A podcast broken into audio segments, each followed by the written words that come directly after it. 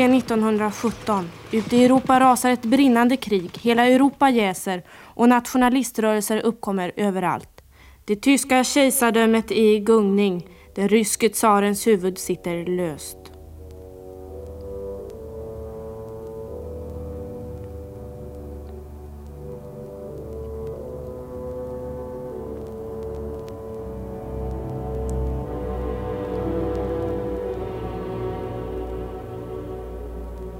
Det är i det här skedet, i skuggan av stormaktspolitiken, som Ålandsrörelsen springer fram.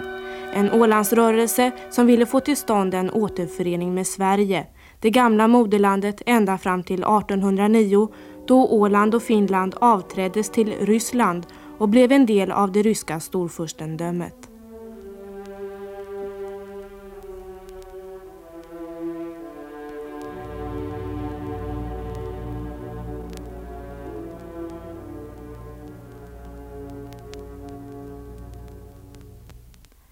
Tidpunkten var väl vald. I Ryssland hade man nog av sina egna bekymmer. De röda vann terräng och revolutionen ryckte allt närmare. Även Finland såg nu tillfället att kräva sin självständighet. Kort sagt, alla var så upptagna med sitt och ingen kunde väl tänka att också Åland skulle börja kräva att få sina intressen tillgodosedda.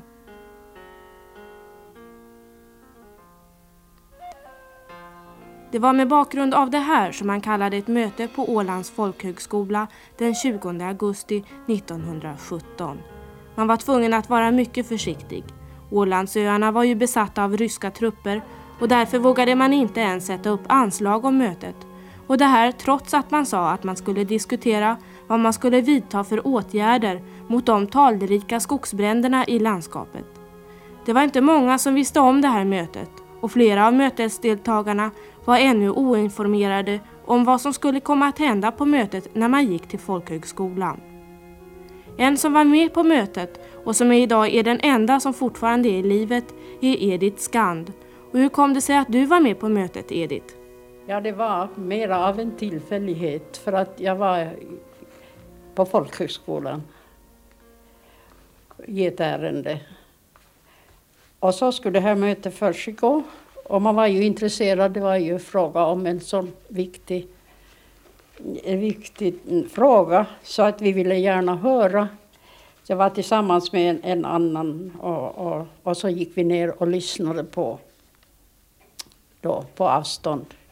Hur kunde ni göra det? Det här mötet var ju väldigt hemligt. Tjuvlyssnade ni? Ja, ungefär. ja, det, jag var så intresserade så vi ville gärna höra. Ja.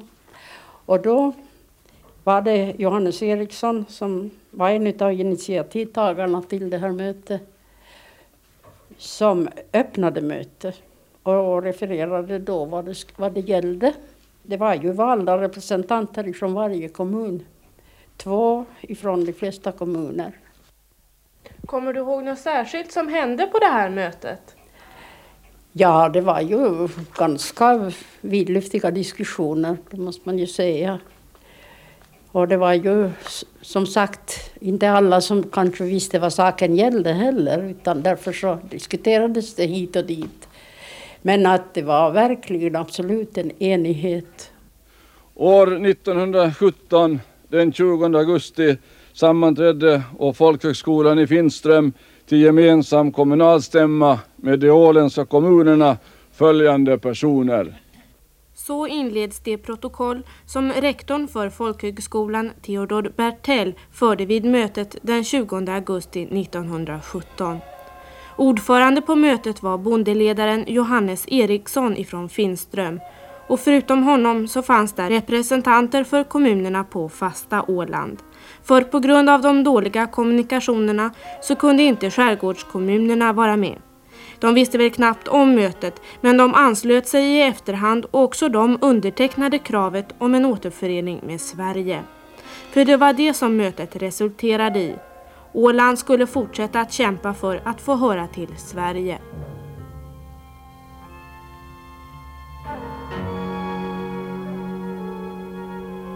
Protokollet från det här mötet skulle överlämnas till den svenska regeringen och den 27 november fick den svenska regeringen protokollet i sin hand.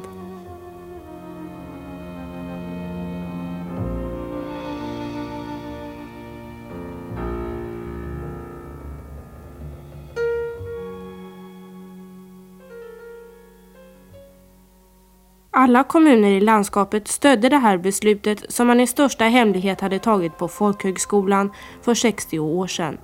Men för att ytterligare understryka att man verkligen menade allvar och att man var eniga så genomförde man en inofficiell folkomröstning i landskapet.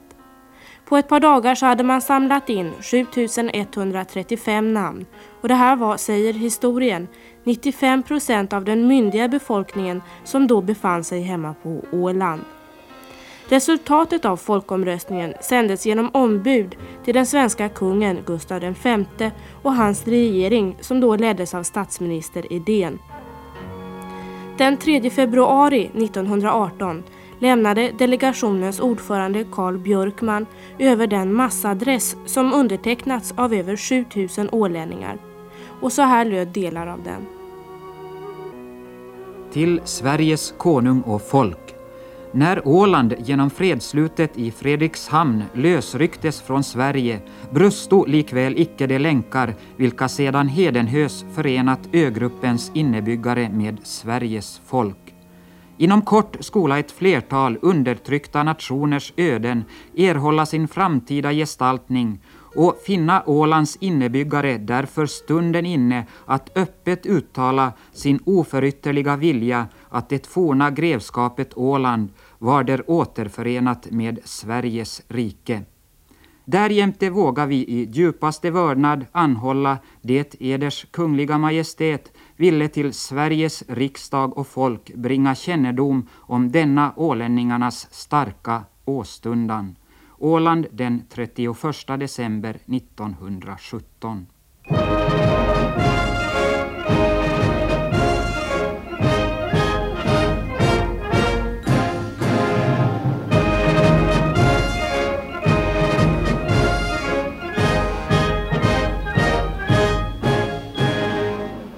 Ärade delegationsmedlemmar, vi tackar det åländska folket och det är min och Sveriges regerings förhoppning att Ålandsfrågan ska lösas på ett sätt som alla kan acceptera och att den löses i samförstånd med den finländska regeringen.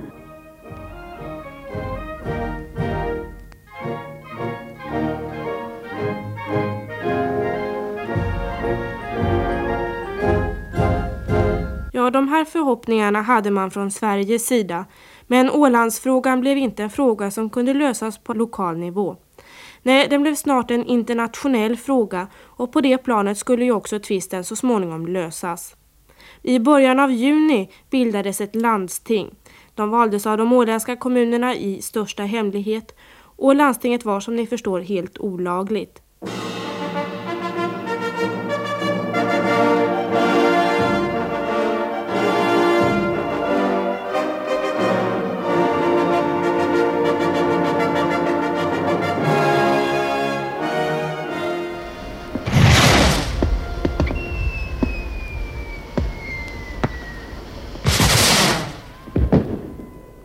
November 1918. Fred. Tyskland har kapitulerat och nu väntar det långa arbetet att återställa ordningen i Europa.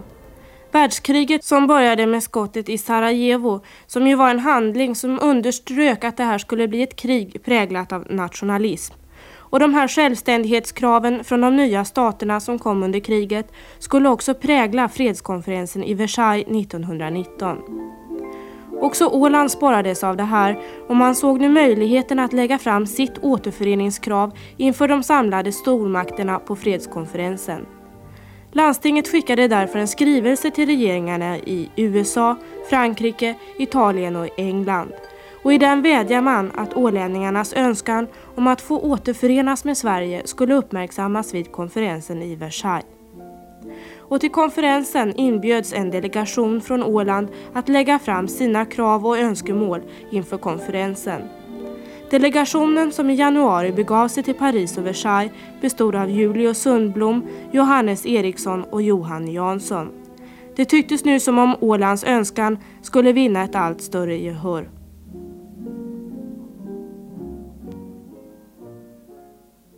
Chers membres de la Chambre des députés française, en présence de la prochaine conférence de paix, je veux exprimer mon espérance que nous, en commun, allons entraîner le ralliement des îles d'Hollande avec la Suède.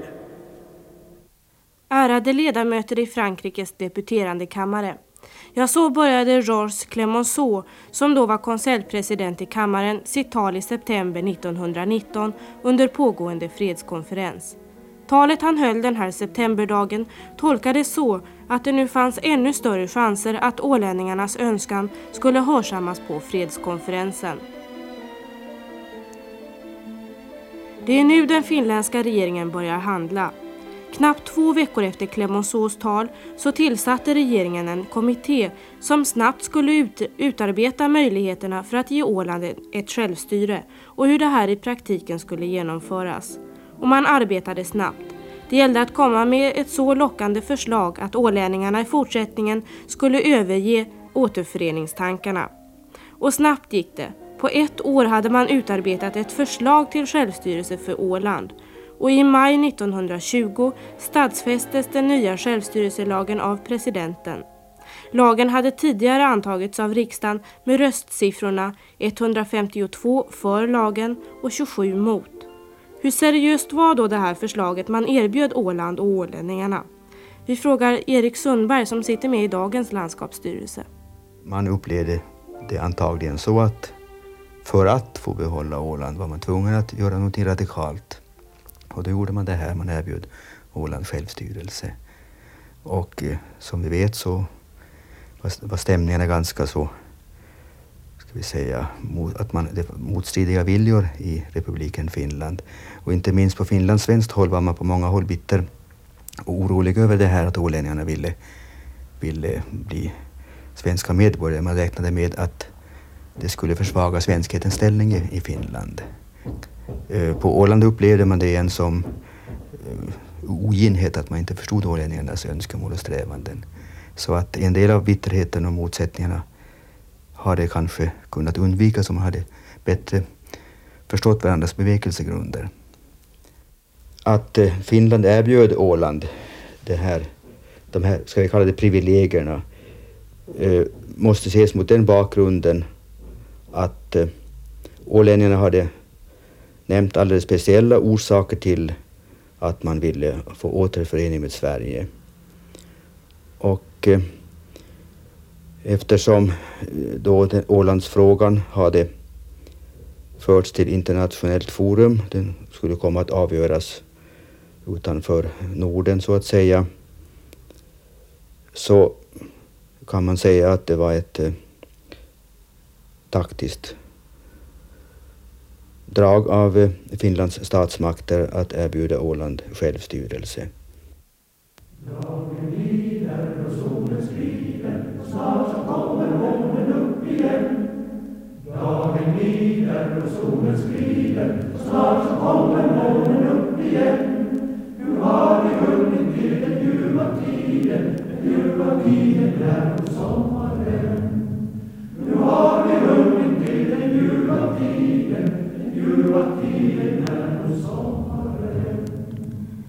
Ålänningarna ville inte ha självstyrelse.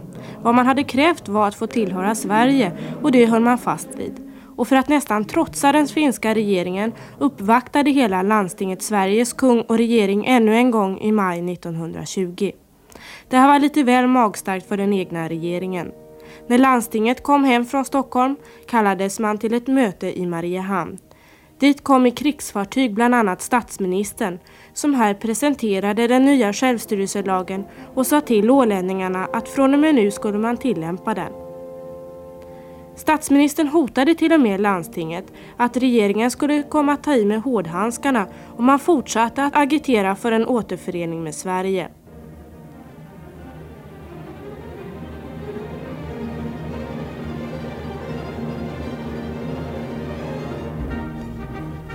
Men ålänningarna lät sig inte skrämmas. Julius Sundblom förklarade frankt att man inte tänkt sig att tillämpa den nya lagen eftersom ålänningarna borde ha lika stor rätt att genom folkomröstning få bestämma vart man ville höra efter det ryska tsardömets fall. Reaktionen på Sundbloms uttalande lät inte vänta på sig. Bara ett par timmar senare häktades Julius Sundblom och Carl Björkman anklagade för förberedelse till högförräderi och de båda fördes till Helsingfors där de dömdes till ett och ett halvt års tukthus. Man kan spekulera i om inte den här attityden från den finländska regeringens sida inte skapade ett rent trots hos ålänningarna mot att tillämpa den nya självstyrelselagen. Vad gäller republiken Finland så det var väldigt känsligt så här för en nybliven stat. Och säkerligen erkände alla efteråt att det var ett, ett missgrepp att man försökte med maktdemonstration. I synnerhet med ålänningar som... Det här var ytterligare ett belägg för, för då vad ålänningar hade sagt att man ville slippa se och höra och ha att göra med militär överhuvudtaget. Så att det hade alldeles säkert motsatt verkan mot vad, vad man hade avsett med denna maktdemonstration som ju kulminerade i att man häktade ledarna för den här rörelsen. Vilket man ju snart insåg att var ett misstag och, och försökte få dem att be om att bli benådade. Men så dumma var inte Karl Björkman och Julius Sundblom att de, att de begärde att bli benådade. Visste ålänningarna någonting om den här självstyrelselagen man hade blivit erbjuden? Det var väl så att man, man ville få återförening med Sverige och som sagt några kompromisser ville man då inte höra talas om. Och det var väl en viss allmän misstro mot vad det då kunde bli. Man, man tyckte väl att eftersom man inte fick som man önskade så ansåg man väl sig inte ha någon större anledning att lita på att det skulle bli så mycket av den här, den här självstyrelsen heller i början. Att man var besviken, den saken är alldeles klar och det, det, var ju, det krävde en hel del också kanske självövervinnelse att man, för att folk skulle acceptera det här erbjudandet. Ålandsfrågan kunde alltså inte lösas inom Norden och på Englands förslag så gav man åt det nybildade Nationernas förbund att avgöra den här frågan. Och i juni 1921 fällde Nationernas förbund det avgörande beslutet. Finland skulle ha suveränitet över Åland, men viktigast av allt, Åland skulle få självstyrelse. Och den här gången tog man utan knot emot den självstyrelselag som den finländska regeringen året innan hade erbjudit ålänningarna, men som man då vägrade att ta. Hur kom det sig? Slocknade Ålandsrörelsen totalt nu när Nationernas förbund hade fällt sitt avgörande? Det var utslag av en slags realism får vi väl säga så här efteråt att man ansåg att det var väl inga att göra åt det. Man hade kämpat så gott man kunde och nu var frågan avgjord och då, då accepterar man, man det. Det kan ju hända också att man tänkte att det här var inte sista ordet sagt i, i den här frågan ännu utan att det kunde eventuellt vara ett första steg mot den önskade återföreningen. Några yttre demonstrationer mot, eh, mot lagen och dess tillämpning och mot myndigheterna i riket kan man inte visa på. Och det, det skulle jag vilja säga att det är ett gott betyg åt den tidens ålänningar att man svalde besvikelsen och satte igång med att börja jobba efter de förutsättningar man nu hade tack vare den här lagen. Fyra år tog det att lösa Ålandsfrågan och den situation vi är i idag har alltså sin upprinnelse i det hemliga möte som man höll i Ålands folkhögskola den 20 augusti 1917.